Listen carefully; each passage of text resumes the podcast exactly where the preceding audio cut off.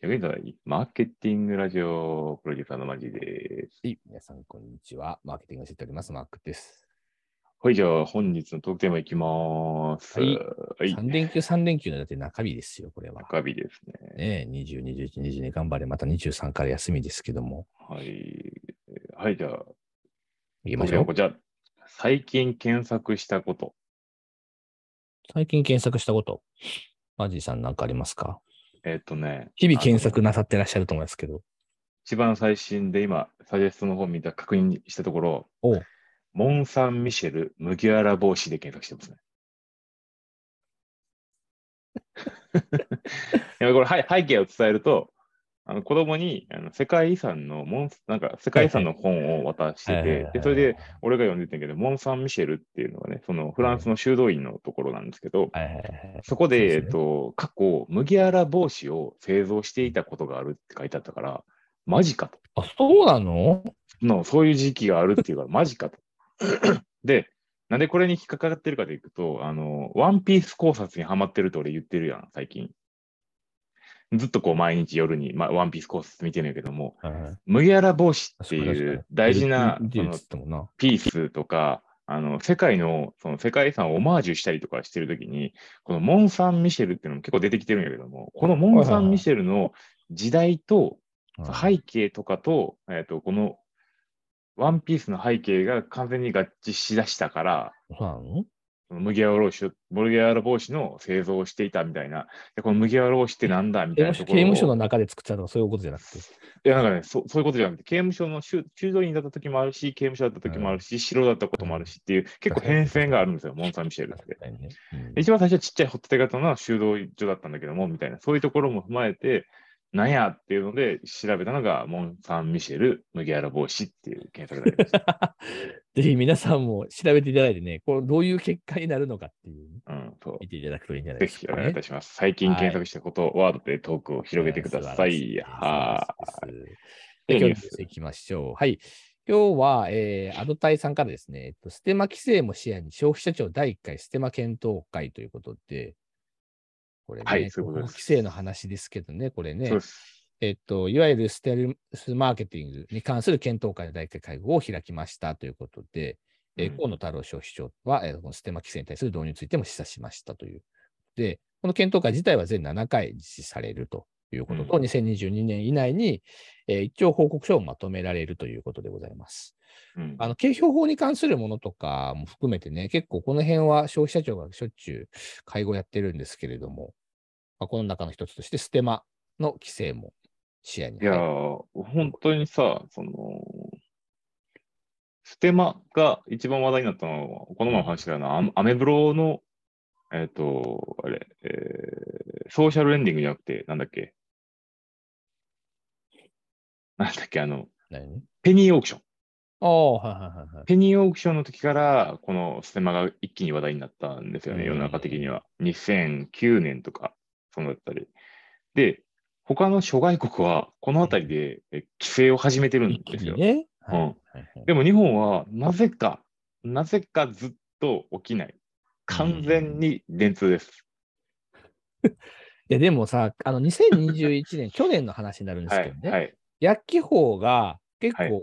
大わ、大型で改修、改法、あの改正されるっていうのはいがはいあっはい。てありましたね。う去ん年8月に。はい。で、それが発表されたのは2020年ぐらいから、なんかちょっと騒ぎ出してたんですけど、はい。その1年ぐらいって、マジで広告業界も大騒ぎになってて、はい。ネットの方の。はい。それ界隈のもう広告主がもうちょっと事業をやめます。ちょっと引くわとか、うん。縮小するとか、広告費がもう激減するとか、もうすごいことになってたんですよね。なりましたね広。告の問題って中で、やっぱりその、ある事業者が潰れるぐらいの勢いで電通です。変わっていくわけなんですけど、このね、ステマに関してもね、結構広告業界はね、わーわー騒いますよ、これ。はい薬機法に関しても、あの、日本が一番添加物を大量に使ってるとか、化粧品に対して緩いとか、うん。なんかいろいろと、こう、いろんな規制があるように見えて、一番天国なのが日本じゃないですか。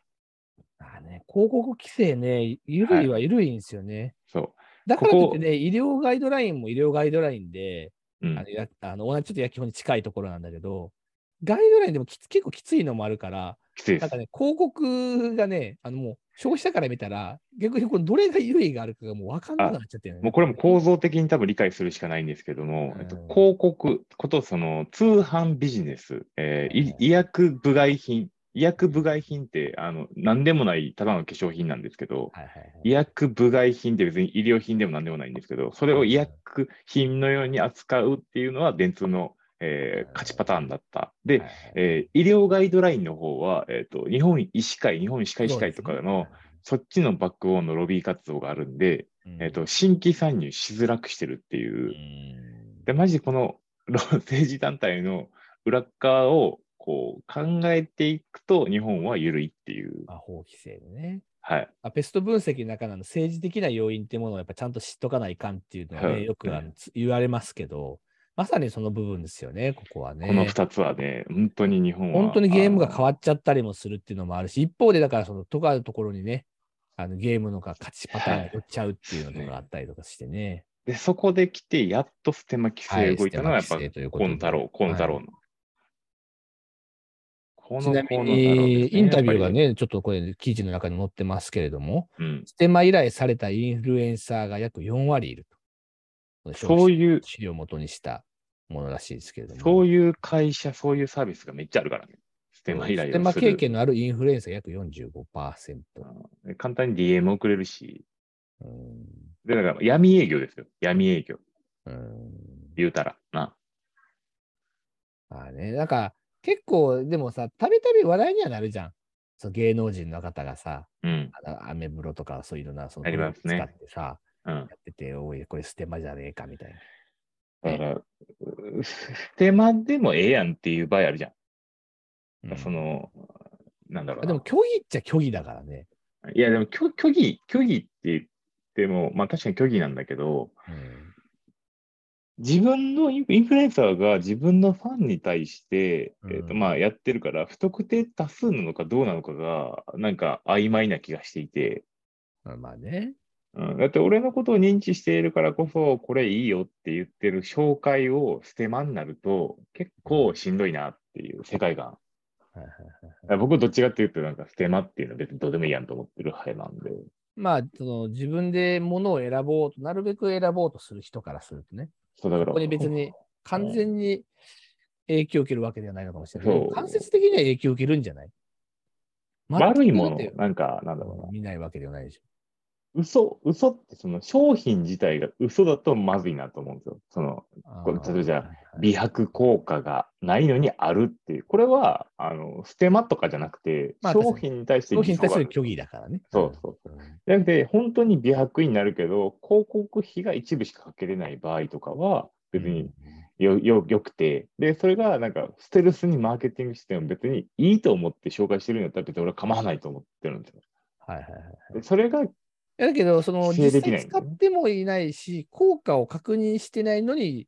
さ、美白になりましたって言ってること自体はさ、やっぱまあステそマうまダあ、メそだうね。スステうんマ、ステマと、ステだかマらっていうふうに、使ってもいない。そだうねから、なるかならない、今の話って、美白に本当になってたらええやんとか、なってなんかの効果があったらええやんだけど、うん。効果があるかどうかもわからんのに効果があるって言ってるから、うん。でもれ結が問局題そだよれね、それってさ、顧客のことを大切にしてるわけじゃないから、結局帰ってくるのはインフルエンサー側だと思うんですよ。まあまあ、そりゃそうだけどね。うん。だから、そうなんか、そういう淘汰が発生すると思うので、まあ、淘汰発生してきてるから、あの結局炎上するじゃないですか。うスんテステマ、ステマ案件だとか言みったいて。なね。そうんで、なんか、本当にいい商品の場合は、誰も炎上させないからさ。まあね。だからここでさ、難しくなってくるのは、このじゃあポイント、でもみんなとは言ってもさ、口コミとかを頼りにしたいっていうのはあるわけじゃない、コモディティまあまあな商品そうだねコモディティ化してるから。ってなると、今度食べログとかがさ、星のポイント制度みたいなので、やっぱり独自評価やってて、うんうん。別になんか俺が4とか5とかレビューつけたからっつって、影響、影響はな4いとね、か5にはならないわけじゃうんうんうんん。それが3とか2とかにやっぱり評価されちゃったりとかするわけで、でクーディーの人たちがつけた方がやっぱり点が高くなるとかっていうえ。でもさ、不平均が結局、食べログはそうなってたけど、結局今みんな確認してるの、Google の企業情報とかうんのだから口コミになってきたら、だから Google の、た食べログよりは Google の口コミの方をまた今度頼りし始めえる。え頼りにしないじゃないですかねね。これがまでた。ここまた、あの、まあまたステマの話投稿も出てくる。話も堂々巡 こり。れがまたそうなってくるわけなんです堂よ、々巡りですよえ。ー Gmail なんていくらでもアカウント解説できるから、そうそうそうそうそう。ということで、だからこれが、だから第1回目ということでね、年内あとまあでも7規制は6回。やるといううんそろそろは入ると思いますけどね。うんやっぱか各国に合わせる。米、独、打つ、いい、カナダ、韓国、オーストラリアに合わせるっていう形で多分何か導入は、さ河野さんのことだからやると思いますけどね。うんうんうんということで、これはあの年内にね、結論出るとはいいうこともありますので、まあ追いかけてみていきましょう。今日はありがとうございました。はいい。ってきたステマの話でした。